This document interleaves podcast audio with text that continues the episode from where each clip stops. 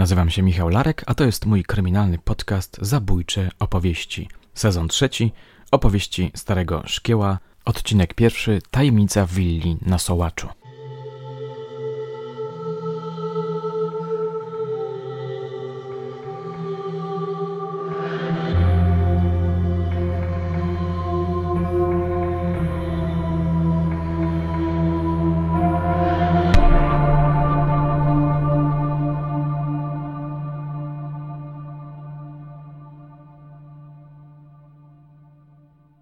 Jakiś czas temu byłem na bardzo ciekawym spotkaniu z dwoma oficerami policji. Jeden z nich w pewnym momencie wyciągnął z torby pożółkłą teczkę i położył ją na stole. Zerknąłem na nią. Była opatrzona napisem opowieści Starego Szkieła i zawierała kilka pasjonujących rekonstrukcji starych spraw prowadzonych przez tego oficera. Wspominałem o niej w dwóch odcinkach pierwszego sezonu, które dotyczyły mrocznej historii potwora z Mełpina.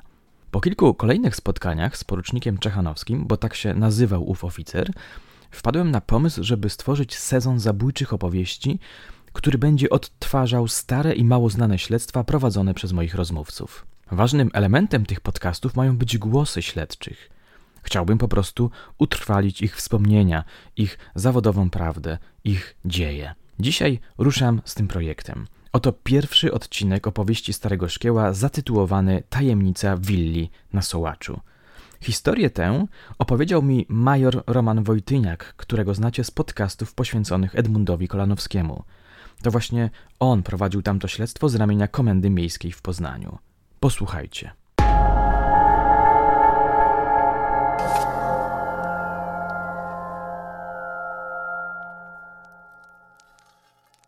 Siedziałem w pokoju z pełniącym obowiązki kierownika sekcji pierwszej, sekcja pierwsza yy, przestępstw przeciwko życiu i zdrowiu, yy, Witek Szuba, Witold Szuba, porucznik, stary porucznik już, który Ukraińców po wojnie yy, po Bieszczadach ganiał, wiesz, bo...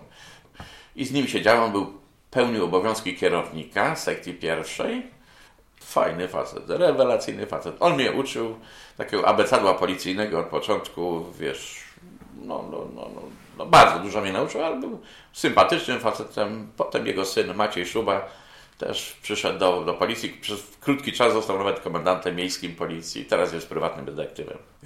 I siedząc już w pokoju, w pokoju z Witkiem Szubą, to był myślę, że 78 rok, najdalej 9, 78, 9. Właśnie e, sprawa wyszła którą Witek Szuba dostał e, od naczelnika wydziału do rozpoznania i do prowadzenia, a że miał sztyfta e, jeszcze nie oficera, tam nie wiem kim byłem, jakimś tam kapralem pewnie na początku, bo jeszcze przed szkołą oficerską. E, ja z nim tą sprawę łącznie prowadziłem. On właśnie kierował, ale działałem ja, można powiedzieć, wiesz, pod jego tam wytycznymi i kierownictwem. Dwa zdania wstępu. Jesteśmy zatem w Poznaniu, jest końcówka lat 70. Major nie potrafił przypomnieć sobie dokładnej daty. Pewnie 78 albo 79, może 77. Na poznańskim Sołaczu, na ulicy mieszkał niejaki był wtedy przedsiębiorcą, prowadził wytwórnię kitów. Ciekawostką jest to, że razem ze swoim współpracownikiem tworzył kopie znanych obrazów. Była to jego pasja. Jak niebawem usłyszycie, major pozostawał pod wielkim wrażeniem tych dzieł. Druga ciekawostka jest taka. Jeszcze później stał słynnym bioenergoterapeutą. Na Allegro znajdziecie jego książki na ten temat. Ale do rzeczy. Oddaję znowu głos majorowi. Z, z rodziną akurat nie było go w domu. Sprawca o tym wiedział. Sprawca o tym wiedział. Postanowił dokonać włamania, no i oskubać trochę dosyć majętnego człowieka. Dostajemy zgłoszenie. Witek Szuba, no pewnie pierwsze rozpoznanie zrobił ze mną razem no już wiesz, to było 40 ponad lat temu. Detale bardzo szczegółowe, tam może już też nie pamiętam kto, kiedy, jak, z kim, ale całą sprawę bardzo dokładnie pamiętam. I co się okazało po prostu? No, a propos zgłoszenia, no, no nie wiem kto zgłosił, ale e, sprawa wyglądała tak. E, złodziej, znając sytuację w i no, dosyć bogata willa była, postanowił włamać się i okraść go. To, to miało być zwykłe włamanie z kradzieżą. A że wyjeżdżając y, z żoną pewnie, może z dzieckiem, bo z tego co widzimy, miał syna, gdzieś tam wyjeżdżał. Postanowił zabezpieczyć willę, jak to często ludzie robią, i poprosił siostrę, żeby w tym czasie jego nieobecności no tam przebywała i pilnowała mu trochę chałupki. Sprawca, włamujący, o tym nie wiedział. O tym nie wiedział. Także z typowego włamania i kradzieży wyszedł napad rabunkowy bardzo poważny. Nawet bym powiedział z, z dzisiejszego punktu widzenia z usiłowaniem zabójstwa. Sprawca znał tą willę, był z, miał rękawice, miał kaptur, był zamaskowany, także śladów nigdzie nie zostawił. Dosyć dokładnie technicy tam podziałali, nigdzie śladów linii papilarnych sprawcy nie znaleziono. Ale w pewnym momencie trafił na starszą kobietę, która gdzieś wyszła i o Jezu, nie? Babcia na tyle, że się starsza kobieta, już nie pamiętam dokładnie ile miała lat, e, nie, nie wystraszyła się. Chyba do góry była, bo e, on się na nią rzucił, sprawca, włamywacz, się na nią rzucił, Yy, i zepchnął ją ze schodów z pierwszego piętra na parter. Dosyć wysokich schodów. Także babcia zleciała się, poturbowała strasznie. I szczerze mówiąc, jak tam dopadł do niej, ona go złapała za kaptur i ściągnęła mu kaptur z głowy. On w tym momencie do niej dopadł i mówi, zabijecie, suko, czy coś w tym stylu. I ona uklękła przed nim, biła się w pierś, na Boga, przysięgała mu, że go nie wyda. I szczerze mówiąc, podarował jej życie w tym momencie. Nie zabił ją. Z tym, że no, potłuczona była straszliwie. No, starsza kobieta z pierwszego piętra. Yy, powiem tobie, że krót, zaraz po wypadku została przewieziona do, do szpitala. W szpitalu poleżała kilka tygodni. Yy, jak doszła do siebie, yy, ta siostra, bo to była jego siostra, zamieszkała w Kościanie jak chłopaki z dowodzeniówki za zgodą lekarzy dostali no, zgodę na przesłuchanie tej siostry. Ona dokładnie wszystko opowiedziała, jak to przebiegało.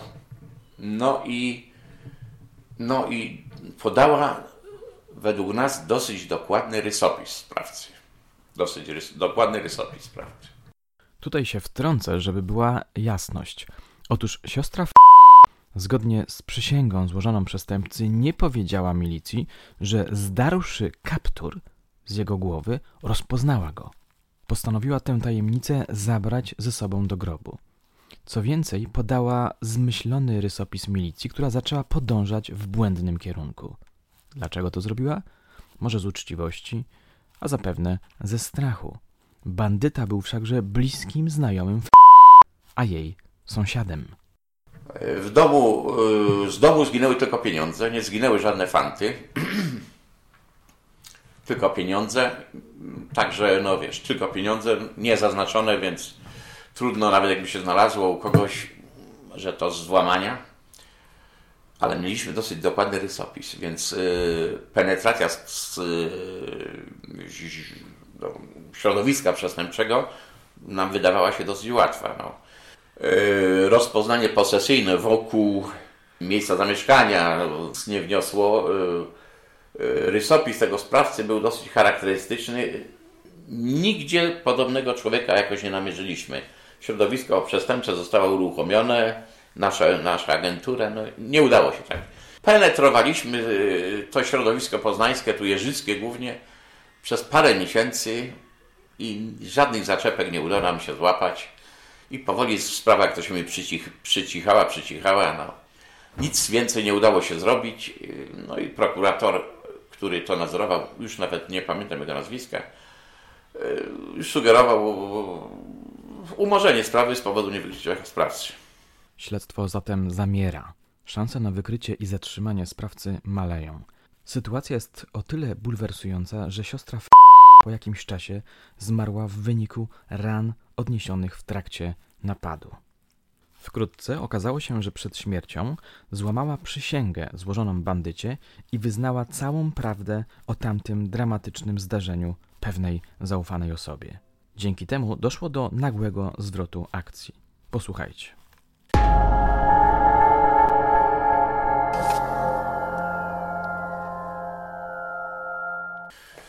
I kiedy już zajmowaliśmy się faktycznie innymi sprawami, przyszedł anonim. list z pieczątką, no dosyć dokładnie go analizowaliśmy z Witkiem Szubą, z pieczątką z Kościana. Pieczątką z Kościana. To już nam coś dawało, że, że list został nadany w Kościanie w, w każdym razie. Powiem Tobie, że Anonim był doskonały, doskonały. Nawet prawie słowo w słowie mogę, mogę to wypowiedzieć. Yy, był pisany przez osobę starszą, z tego od razu było widać. Osobę yy, blisko związaną z siostrą. Yy, bardzo szczegółowo został opisany to włamanie i wszystko po kolei. Bardzo szczegółowo wynikało z tego, że ta już zmarła siostra komuś to dokładnie zrelacjonowała. Czytając dalej, wyszło tak, że ona rzeczywiście y, dopadła do sprawcy, zdarła mu y, kaptur z głowy i rozpoznała swojego sąsiada z miejsca zamieszkania w Kościanie. Pracownika Franci... Mariana, nie wiem czy mogę nazwisko mówić, bo on może żyć. Mariana B. Mariana B. Mariana B.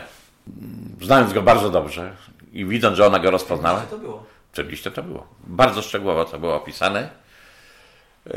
A Marian B. nie był nawet niski, jak mówiłem tobie, tylko był wysoki, w miarę szczupły, tak około 30-letni, krótko cięty, ciemny, ciemny chłopak. Bardzo szczegółowo był cały napad opisany tam w tym anonimie. To było, że ona go rozpoznała, przyznała, z, zapewniła go, że go nigdy do końca swojego życia nie wyda, ale sumienie ją gnębiło i jednak tej, jak się potem okazało, swojej dobrej znajomej opowiedziała to krótko przed śmiercią jak, jak dokończonego. No, mówię, sprawca miał rękawice, śladu linii papierowej nie zostawił, tylko pieniądze ukradł. No, myśmy już wtedy wiedzieli, kto to jest. No więc zaczęliśmy go rozpoznawać poprzez policję y, kościańską. Nie był nigdzie notowany. Człowiek nie przechodził w materiałach operacyjnych, także nie był znany policji ani kościańskiej, ani poznańskiej. No a teraz y, no zawsze dręczyło policję, żeby dojść do autora anonimu. I to było dla nas dosyć, no bo liczyliśmy, że dużo więcej się dowiemy, nie? I z Witkiem tak analizujemy to, analizujemy to, ten cały anonim. Wszystko było opisane, tylko tak jak już to mówiłem wcześniej, jak ona mówiła, tylko no, nieprawdę nam powiedziała, z, zupełnie zły jego rysopis podała i nie podała, że go znała. No. Że no i imieniem i nazwiskiem był wymieniony sprawca. I jak potem zaczęliśmy go rozpoznawać, się okazało, że to jeszcze pracownik z jego zakładu produkcji kitów, który wiedział, że jego pryncypał jest majętny, bywał u niego w domu. E, a dlaczego to ci zaraz powiem? No wiedział, gdzie ma pieniądze nawet. Znał rozkład tego mieszkania. Nie wiedział tylko, że będzie siostra pilnowała wtedy tego. I ja mówię, szefie, policja kościańska nam jeszcze rozpoznała e, adres miejsca zamieszkania siostry. Ja sprawdziłem, jakaś tam rodzina mieszkała i jeszcze jedna starsza babcia mieszkała. Ja mówię, szefie, jadę do Kościana. Witek się zgodził, mówi, mówię, idę do tej kobitki. Coś mój mały nos mówi, że, że to będzie dobrze, dobre trafienie. I to było doskonałe, bardzo dokładnie to pamiętam. Mm, dosyć no wiesz, młody mężczyzna, oczywiście nie bez munduru, no bo operacyjniakami byliśmy. Gdzieś doszedłem, yy, B mieszkał na parterze, ta babcia gdzieś tam na pierwszym piętrze chyba mieszkała gdzieś z boku. Doszedłem do drzwi, yy, zadzwoniłem, otworzyła mi starsza, yy, miła pani, a ja się jej delikatnie, nie za głośno przedstawiłem, bo nie wiedziałem, na dole mówię, dzień dobry, a ona na to, jak się przedstawiłem, odpowiada, a skąd pan wie, że to ja? Kurczę, to powiem tobie, że to było doskonałe. A skąd pan wie, że to ja? To było takie doskonałe, że ja prawie skoczyłem pod niebo. Wiedziałem, że trafiłem. Yy... Spytałem się, czy mogę wejść, czy mogę z nią porozmawiać. Wpuściła mnie. No, tam już dokładnie nie pytała, jak na nią trafiłem, no bo nie, nie, nie, nie zdradzałem jej nały tej naszej możliwości. No ale zacząłem się pytać, tak, no wszystko potwierdziła, że to ona na, na, napisała ten anonim i wysłała, bo dręczyłem cały czas sumienie, że ktoś dokonał takiego przestępstwa, faktycznie jej dobrą przyjaciółkę tak pobił, że w wyniku tego pobicia zmarła. No a poza tym sprawca jest blisko i, i, i też no, miała wyrzuty sumienia, że, że, że chodzi sobie po wolności.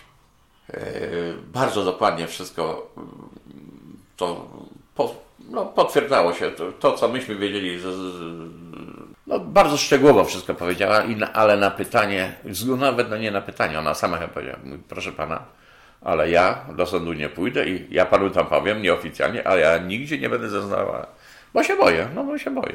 No, wiadomo z jakich powodów. Ja to zrozumiałem. Obiecałem jej, że będziemy się starali, jak tylko będziemy mogli ją utajnić, jej nazwisko prawdziwe. I podziękowałem jej. Przyjechałem do Poznania. Witkowi wszystko zrelacjonowałem. No, ucieszyliśmy się bardzo, że potwierdziła się e, to wszystko, co w anonimie było, plus tam jeszcze jakieś detale doszły dodatkowe. I teraz siedliśmy sobie na drugi dzień, co robić dalej. Mamy sprawcę, dosyć trudna sytuacja. Świadek główny nie żyje, bo zmarł. Świadek pośredni nie chce zeznawać, no bo się boi. I w konsultacji chyba z naczelnikiem wydziału, nawet chyba nie z prokuratorem jeszcze wtedy, wykombinowaliśmy jakąś kombinację operacyjną, nie, nie mając żadnych dowodów w sprawie, no bo nie mieliśmy żadnych dowodów, śladów nie było, fantów jakichś ukradzionych nie było, które można ewentualnie znaleźć w mieszkaniu Mariana B. Yy, więc yy, trudno by było udowodnić.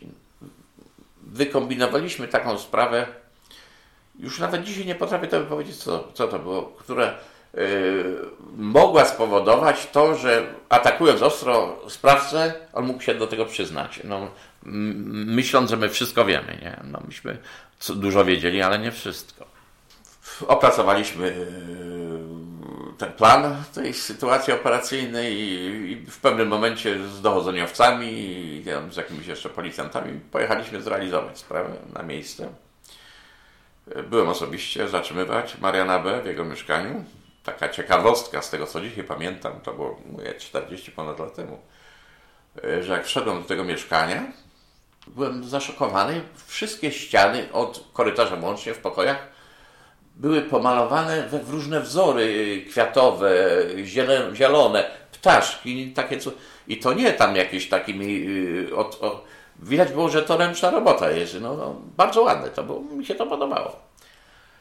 I co się potem okazało, ten y, Marian B. był dosyć dobrym artystą, można powiedzieć. Dosyć dobrym, miał no, takie zdolności artystyczne. A. który poza tym, że robił hity, y, już w tym samym czasie poczuł u siebie też zdolności y, malarskie i zaczął kopiować obrazy sławnych mistrzów. Sławnych mistrzów, nie byle jakie. Kopiować obrazy sławnych mistrzów y, z areny między, tutaj europejskiej. I zatrudniając gdzieś tam, trafiając, na tego Mariana B., nie tyle, że on służył mu do produkcji tych kitów na ulicy Pułaskiego, ale w jego pracowni, w miejscu zamieszkania. Przygotowywał mu tak zwaną brudną robotę, czyli lejtramy mu tam e, przygotowywał jakieś siatki, nanosił, e, gruntował to wszystko, także e, nie potrzebował tej brudnej roboty robić. Miał sztyfta do, tak jak sławni powiedzmy mistrzowie, miał sztyfta do do brudnej roboty, a on tylko taką no, no, centralną robotę robił. No bardzo ładnie to robił. Powiem tobie, że dzisiaj żałuję, że nie próbowałem kupić jakiś obraz od niego, a, a piękne miał. Może by mi sprzedał, ale no nie próbowałem. No, nigdy nie miałem za dużo pieniędzy, może za dużo by chciał. Także... Czyli wymyśliliście jakąś grę? Tak? Wy, wymyślimy jakąś kombinację operacyjną, bo tak to się nazywa, yy, która polegała na gwałtownym zaatakowaniu Mariana B., i liczymy, że się przyzna do tego. Liczymy, że się przyzna. No niestety zawiedliśmy się, powiem tobie, zawiedliśmy się. Z, z, już chyba przed, no bo musieliśmy mieć zgodę na zatrzymanie, z którymś z prokuratorów prokuratury poznańskiej.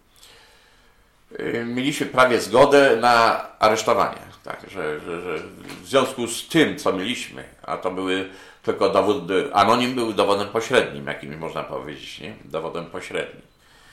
I potwierdzonym jeszcze potem rozmową z autorką tego anonimu, która potwierdziła, pogłębiła naszą wiedzę. Atak mnie nie powiódł się, po jego zatrzymaniu przywieźli do Poznania.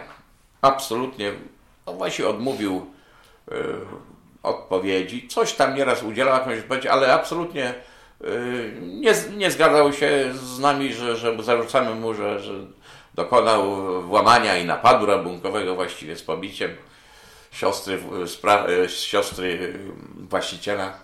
I pomimo wielokrotnego potem już ponawiania, próby jakoś inne, innego nakierowania, myśmy już widzieli, że jak jeden, drugi, trzeci dzień nie wychodzi, że może z tego będą nici. No, no bo jak nie mamy dowodów twardych, tylko liczymy na jego przyznanie. No, a facet był, powiem, zachowywał się jak rutyniarz. Jak trochę, ja go nawet trochę pamiętam. Zachowywał się jak rutyniarz.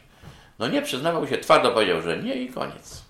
Yy, prokurator, około dwóch miesięcy go mieliśmy tu w areszcie, bo tylko na dwa miesiące dał nam areszt. Po naszym usilnym działaniu i tam jeszcze próbowaliśmy coś innego może spróbować, chociaż no, nasza taka wena trochę nam e, opadała z każdym dniem. E, prokurator jeszcze raz dał dwumiesięczny areszt, ale to jest wszystko, na co prokuratora się zdobyła. Jak zatem zakończyła się ta historia? Niestety milicji nie udało się zdobyć dowodów, które zadowoliłyby prokuraturę. Marian B. uniknął kary za swój czyn. Zresztą to mało powiedziane. W pewnym sensie został wynagrodzony. Co mam na myśli? Posłuchajcie majora, który zakończy swoją opowieść dość oburzającą puentą.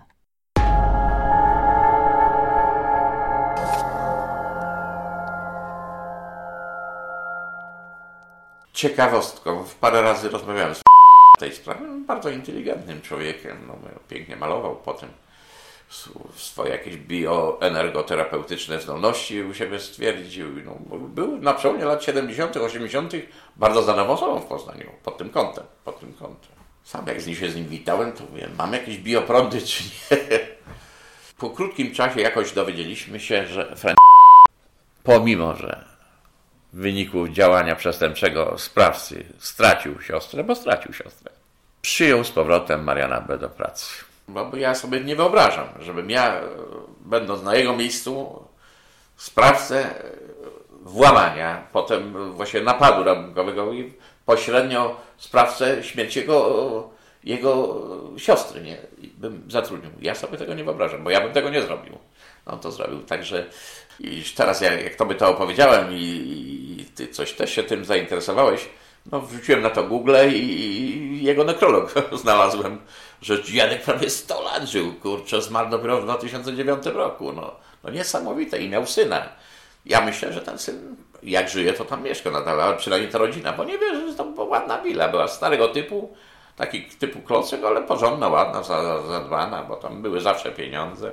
I tak sobie już nawet pomyślałem, że był sprawniejszy na nogach, sam bym już tam pojechał, wiesz, no spróbował nie wiem, czy bym poznał Kryton, bo tam jest kilka tego tych domków. No, no, pod kątem rozpoznania zawsze byłem dobry. Zostało to mi do dzisiaj, wiesz, od razu się, wiesz, w pasję, wpadłem w taką pasję, że poszedł w tany od razu dalej, wiesz, chociaż no nic by... I jestem ciekaw, jakby się udało, by żył z ten syn, syn i by pamiętał tą sprawę, bo ja no, nie wiem, bo może nie pamiętać, no to było jednak 40 lat temu. On, czasami ciekawe sprawy by można się od niego tak. dowiedzieć. Więc pojedziemy tam. Czemu nie? Czemu nie? Możemy. roku.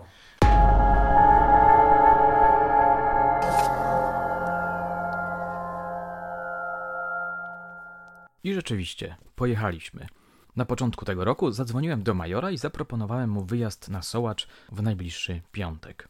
Dwa dni później major wsiadł do mojego samochodu i ruszyliśmy w odpowiednim kierunku. Jedziemy na czynności operacyjne, zaśmiałem się w duchu. Gdy zajechaliśmy na miejsce, major zaczął rozglądać się uważnie po okolicy. Nie był pewny, która willa należała kiedyś do. Z zaciekawieniem obserwowałem go. starego szkieła, poznańskiego psa, który próbował znaleźć trop. W końcu zatrzymał jakiś samochód, zaczepił kierowcę i uzyskał informacje na temat interesującego nas adresu. Okazało się, że dom został diametralnie przebudowany. Major zadzwonił do furtki. Po chwili drzwi willi otworzyły się, a w progu pojawił się mężczyzna mniej więcej czterdziestoletni. Major w paru zdaniach wyjaśnił mu, kim jesteśmy. Ja jestem wnukiem, powiedział mężczyzna. Zapraszam do środka. Mój towarzysz uśmiechnął się promiennie, ewidentnie był w swoim żywiole. Wszedłszy do wnętrza willi, zaczęliśmy rozmawiać. Dowiedzieliśmy się, że syn jeszcze żyje, choć jest już w podeszłym wieku. Stanęło na tym, że nasz rozmówca zapyta ojca, czy ten ma ochotę i siłę na rozmowę z nami i zadzwoni. Kto wie, może jeszcze czegoś nowego dowiemy się o tej niesamowitej historii.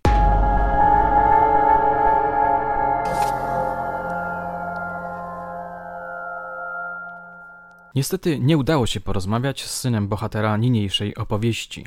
Co więcej, jego wnuk poprosił mnie o takie zredagowanie podcastu, aby nie pojawiły się w nim dane personalne oraz dokładny adres. Oczywiście spełniłem tę prośbę, stąd ten charakterystyczny dźwięk bip, ale żebyście nie czuli się rozczarowani, postanowiłem wmontować do tego materiału bonusową historię majora Wojtyniaka. Zapraszam więc teraz do wysłuchania fabułki zatytułowanej Mężowie i prostytutki. Zmieniamy klimat i wsłuchujemy się w pieprzną historię sprzed lat. Ciekawostka. Pojawi się tu wzmianka o słynnej milicjantce z sekcji obyczajowej Komendy Miejskiej w Poznaniu. Inspirowałem się nią, tworząc postać pani sierżant występującej w chirurgu. Posłuchajcie.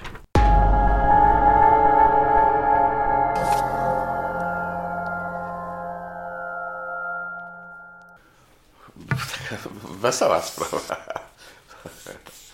To prawda, nie, to nie była sprawa w sekcji pierwszej, ale akurat ja byłem chyba na dyżurze i, i oficer dyżurny mi to zlecił i potem się dochodzeniowość włączył do tego i myśmy tam, no cholera, w jeden dzień tą sprawę roz, rozgryźli. Bo nieraz to pomagaliśmy, nieraz, no wiesz, wszystko, kto miał, e, jaki był zaangażowany. Jak była duża sprawa, to cały wydział szedł, na przykład na rozpoznanie posesyjne, nie? No, cały wydział szedł, wszyscy nie.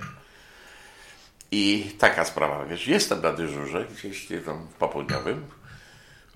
Nie wiem, czy dyżurny zdał dzwonić, czy oficer dyżurny dzwoni, że zgłosił się no, mężczyzna, którego okradziono. Nie?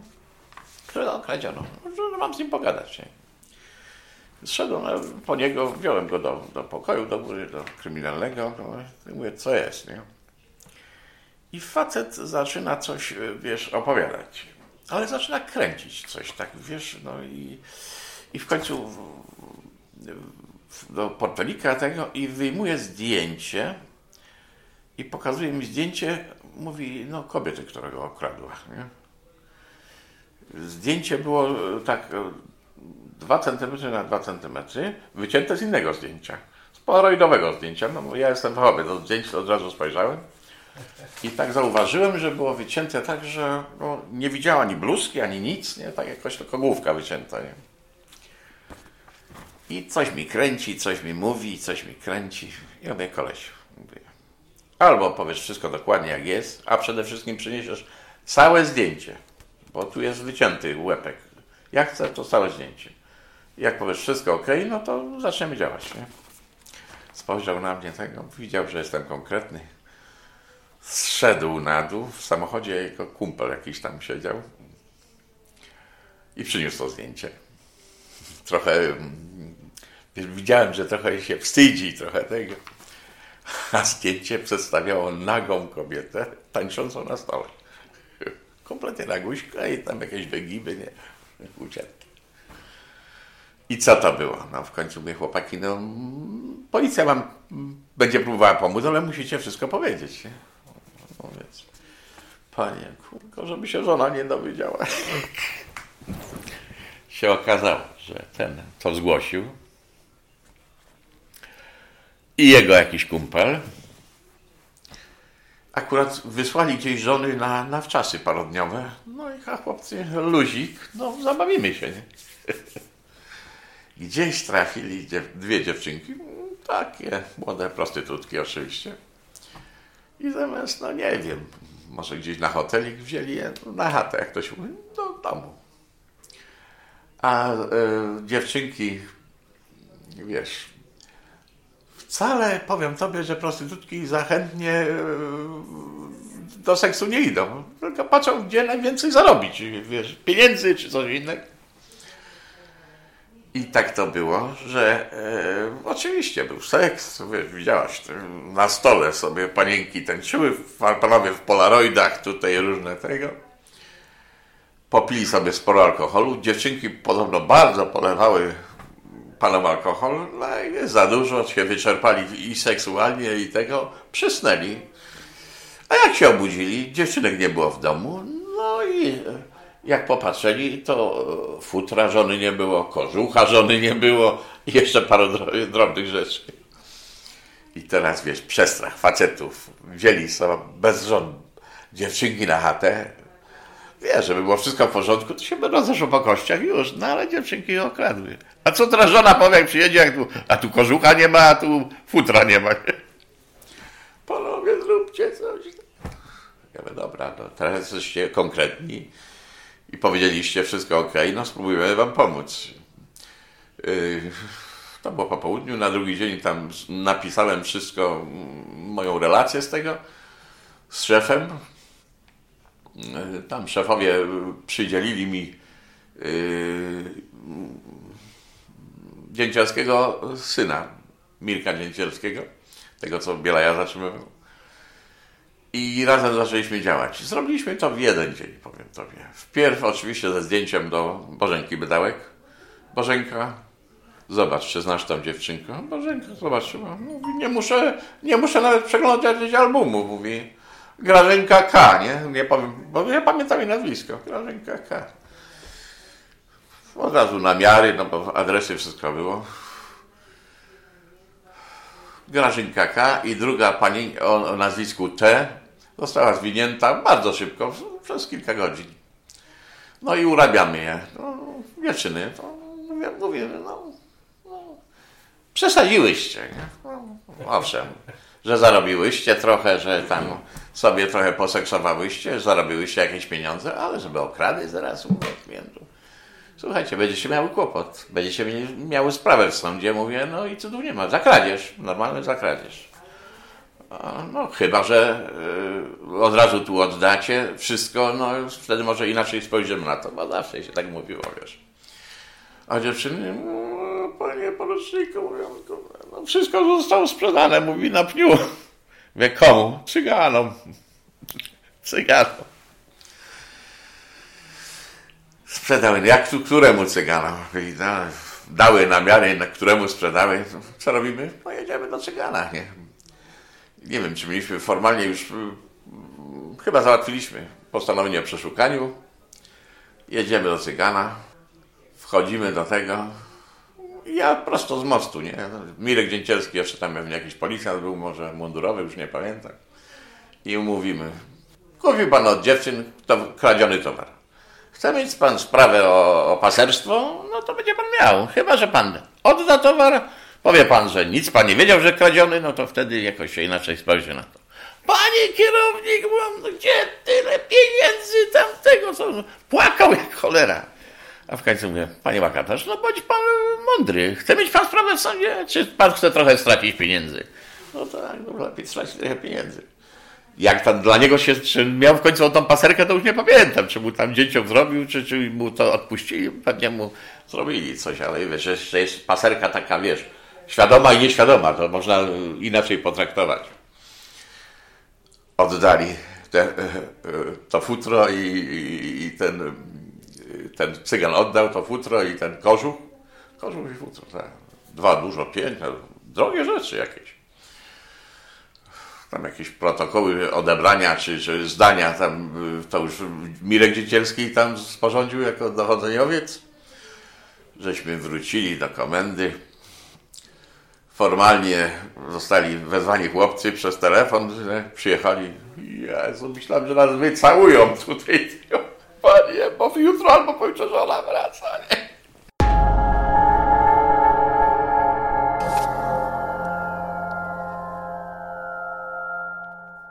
A na dzisiaj to już wszystko. Oczywiście zachęcam Was do lajkowania, komentowania oraz subskrybowania mojego kanału, a także do śledzenia moich poczynań na Facebooku i Instagramie.